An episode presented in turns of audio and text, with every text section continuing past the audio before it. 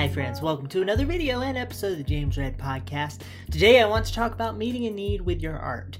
And when I say meeting a need with your art, I'm not going to go the direction that I would normally go with video titled such as this, which would be something along the lines of uh, create something meaningful that serves people, or any of the malarkey that normally flies out of my face.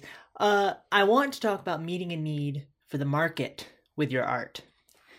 First off, I must digress briefly. I apologize, my skin has been a bit of a nightmare for the past couple of days, but it's okay. I'm going to dip my face in acid later on today, and that should just fix everything right up. But um, I, I'm speaking to this subject not as somebody who has a particular level of expertise in this realm, but as somebody who is figuring out where I fit in this. I'm in a unique place in my life. And I like to watch other creators who have done this well. They found a unique interface between their style and the marketplace. It's this nice overlapping that occurs. But I've always said that art exists in the realm of cause and effect. You input your cause, your intentions, and what comes out the other end is the effect. And sometimes that effect aligns with what you're up to, sometimes it doesn't. And for different people, they experience different things from your art that may or may not align with what you're trying to create. So, because of this, sometimes it's a good idea to think about what the effect would be. Not always. Um, I think that you don't always have to think about the effect. You might be okay with it being sort of a random effect for everybody in certain situations. In the case of street photography, for example, people are going to interpret it a different way. In the case of music, if you think of instrumental music, right? You could pull a group of people on any given song, and they're going to give you vastly varying experiences of how they experienced that particular piece of music. You'll get this one person, he was like, I hated it. Go away. Or the next person will say, It makes me think of my relationship with my father. The next person could say, It's melodically the most beautiful thing that I've ever heard in my life, and I cry out of all of my orifices every time I listen to it. It's quite painful. Uh, and so you're going to get these these these widely divergent experiences interpretations of art and this is not a bad thing. This is fantastic. But if you're trying to apply what you're creating to some specific niche, if you're trying to accomplish a goal with your art, that's why it's a good idea. That's when it's a good idea to start to think about what the effect could be of that thing. So, explore you can explore your creativity and open-minded vastness and not think about the effect if you want to nothing wrong with that but specifically, if you're trying to apply your work to the marketplace, this is a great example of when you should be thinking about the effect because the needs of the marketplace are rather specific oftentimes. So it intentionally uh, intentionality towards the effect is a way to achieve your goals with your art. And sometimes this can happen by accident. Sometimes an unattended effect can come about that actually makes you viable to the marketplace in an interesting way that you never intended. But more times than not, it's going to take intentionality on your part to actually achieve that. You can't wait for that serendipitous moment to occur. I've learned, um, but it's it's important to market yourself to to meet a need. I think, and uh, it's important to find an inter interface point between your style and what the market wants and I love I think designers are such an interesting example of this because I, I, I follow a lot of designers. And there are a lot of these designers who are able to to have a style that is really core to who they are and it's really special thing to them. And they're creating what they feel like is meaningful work. And that style is can so easily fit into the the the hole like if you have one of those one of those things that you see at the doctor's office where where they come up with the analogy where you fit a square peg into a round hole well they're creating round objects that go into round holes. And it's easy to it, it can be easier to do this with design than other art forms i think. Uh, I think that it's easier for a designer to create content that's conducive for icons, if that's the type of work that they create, or UI, or educational videos, or coffee shop menus, perhaps. If you're a, if you're, into typography, you can do a lot in the marketplace. Other art forms is a little bit harder to find that connection point, I think. But I, I follow a lot of people that fall into that pocket. It's incredibly exciting to me when I see people do this well. It inspires me, right?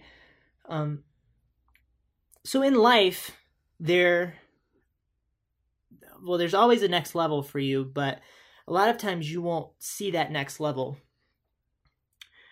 You, you might not start reaching for that next level.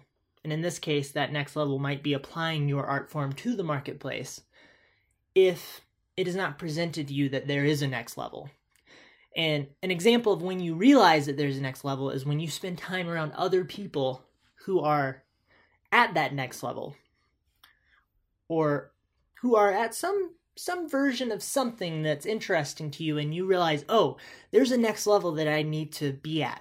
I need to be intentional about trying to figure out what that is for myself and, and strive towards that. You can become complacent if you don't put yourself around those types of environments. And that is why it is important to be around, uh, it's, it's important to have a social life as a creator and be around other people who are thinking differently than you are. So I want to talk about a couple of creators that I've come across that either do meet this this connection point well or I don't have no idea if they actually do interact with the market, but but I would love to see them find a connection point, and I. I, I've thought of interesting ways that they could find a, a connection point. And so these thought exercises are nice ways to think about how you could do that for yourself. If you're enjoying this content from the visual realm, you may notice that you have been transported into some sort of 8 bit gaming world, uh, some sort of dystopic future land.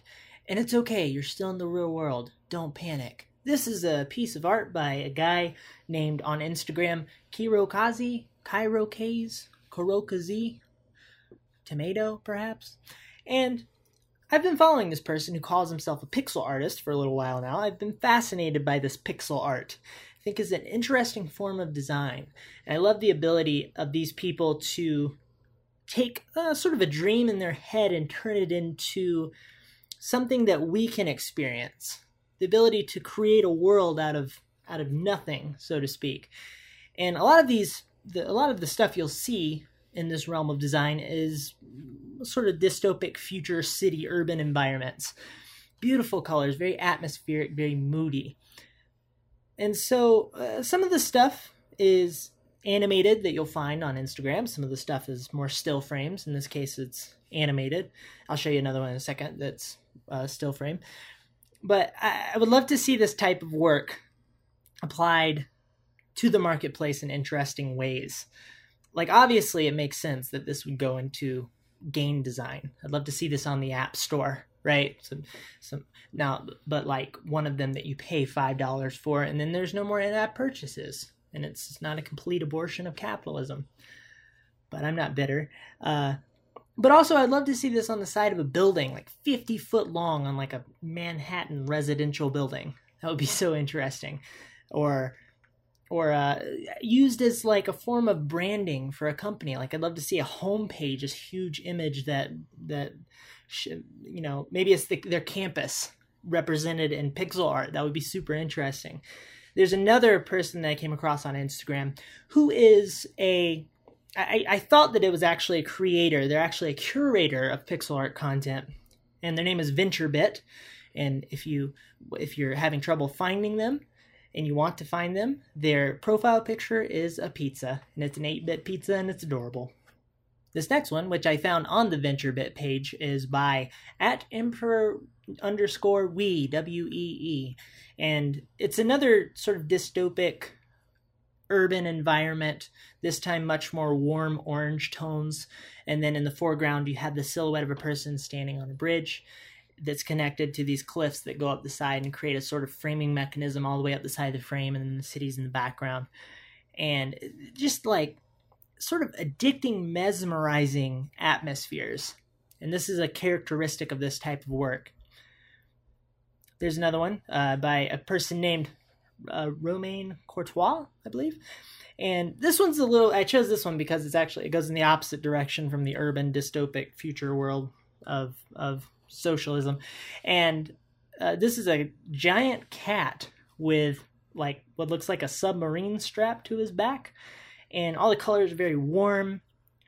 Uh, lots of interesting pastel, vintage esque kind of tones. But the submarine that cat's wearing on his back is like this bluish color, which contrasts well. And once again, a fantastic example of world creating. This person saw this in their head and made it into a world for us to enjoy with them. I think that's so fascinating. The next person I want to talk about, or persons, it's a design studio called DKNG, and I found them on dribbble.com, D R I B B B L E.com. And that's a great place to go for design inspiration if you're into that kind of thing. I go there all the time. But they they have beautiful design work, but one of the things I'm particularly interested in for today is, um, I guess, what I would call isometric illustration, I suppose and it's characterized by this isometric viewpoint, which is what you would see in uh, like a, a Sim City game or a Roller Coaster Tycoon, Zoo Tycoon game. A lot of the city building games that you can find on the App Store right now that have a bunch of in-app purchases and rewards and capitalism uh, are are in this sort of viewpoint format, and it's very it's a very aesthetically pleasing format. And so what we're looking at here is a design by the studio that takes on this this dynamic. And I this work is so interesting to me because the colors are so beautiful. It's so easy to digest as a person. Uh, this the the scene that is created, these colors just just flow into our brains so freely that this would be an excellent example of like instructional, educational content, infographics, this sort of thing. And you'll see a lot of designers apply this type of work to that. And there, there's another example by them that's not isometric of a couple of whales. And the whales are in this orange sea, I believe, and then the whales are like the, the more of a purple color, so very vintage kind of tones once again. And I would put that on my wall over my bed. Christina! My wife's gone. She doesn't even reply. She's not even going to entertain that thought. Um, another example, getting out of the design world, is a band called Alt J. Maybe you've heard of them. They're pretty popular, but they're kind of in the middle point where it's like most people might not know about them, but a lot of people also know about them.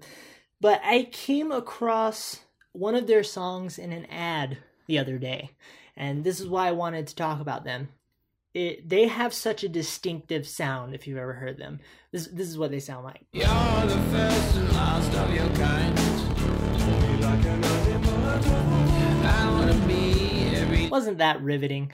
very distinctive and unique sound. I, can't think of a, a single other band that sounds anything like them, which is very hard to do.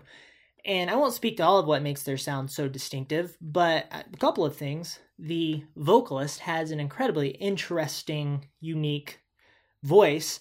The drummer, I've noticed when he plays on stage, he doesn't have cymbals, which is, you may or may not know, is an incredibly odd thing to do as a drummer but it forces this this uh, style of drumming that is signature for Alt J and provides part of the signature sound that is Alt J. But I found them in an ad. I don't remember. Well, I didn't find them. I knew about them before the ad, but I heard an ad the other day with their music in it and immediately recognized them. One thing about Alt J is you'll hear them and then you might hear them a month later and you'll go, "Oh, that was that band." You might not even know their name, but you'll you'll know that that was the band you listened to a couple of weeks ago that sounded like that band and you're like that's definitely them because no other band sounds like them. And then and but that so that's that band that was in, featured in the thing that you watched the other day. And then you realize that was that band you know? So uh where was i? The i don't remember what the ad was but and i'm sorry because i know that that was what you woke up this morning wondering what ad was alt j featured in? You know you're sitting at your coffee table drinking coffee the correct way to use a coffee table. And, and I know I know of plenty of you out there that don't use your coffee tables correctly. Eating your single piece of toast. You're thinking, I hope James can tell me what ad Alt J was featured in. Because I need to know. I lost my girlfriend over this. My cat died. Unrelated. And to that I say, uh, you should probably see a counselor. That's pretty pretty extreme, but coffee will certainly help you keep up on the coffee thing with the coffee table and maybe take some pills. So this is an example of a very unique band applying their very unique sound in a way that is applicable to the marketplace and it's so interesting when I see that happen to such a such a self-based band. I got uh, so meaning that it's a band that that is not they're not there for the money. They are interested in the music because they love the music so much. And their unique sound is an expression of their hearts when it comes to that. That's so fantastic to see. I think the last person I want to talk about is my friend Will Crooks. He is such a perfect example of taking a segment of an art form that feels like it wouldn't make sense in the marketplace and putting gentle tweaks on it that make it work incredibly well. He's a street fashion photographer. I've spoken with him before on here. You can find our, our long form conversations with one another. He's a street fashion photographer who started working at a publication doing work that's incredibly similar. Now, he started using some more lights, he started working in the studio more, but he carried the, the compositional thoughtfulness that he learned from walking up to strangers on the street and also the ability to communicate with people that he learned from strangers walking up to strangers on the street. And he applied that to the uh, to this this work that he does at uh, the publication that he works at, and it's really it's such a beautiful such a beautiful mesh of him and them. And this gives me a lot of inspiration and, and a lot of hope because he because this is an art form that as a street photographer you think it's kind of hard to uh, you kind of have to think pretty creatively to make money with street photography. He found an interesting way to do that. And so if he can come up with that interesting way you can also come up with your interesting way. So in conclusion if you if you have collaboration goals with with a brand and you want to make money with what you're up to, you have to be intentional about finding what that interface is. Let me backtrack. You don't have to be because sometimes it happens by accident, but don't rely on that because it rarely happens by accident. It's a good idea to look for an interface point between you and them and perhaps tweak your style a little bit to make it work. And that's what I'm that's what I'm learning and I'm still figuring out how to do that appropriately, but that's what I'm learning. I would love to hear your thoughts. Thank you so much. Goodbye.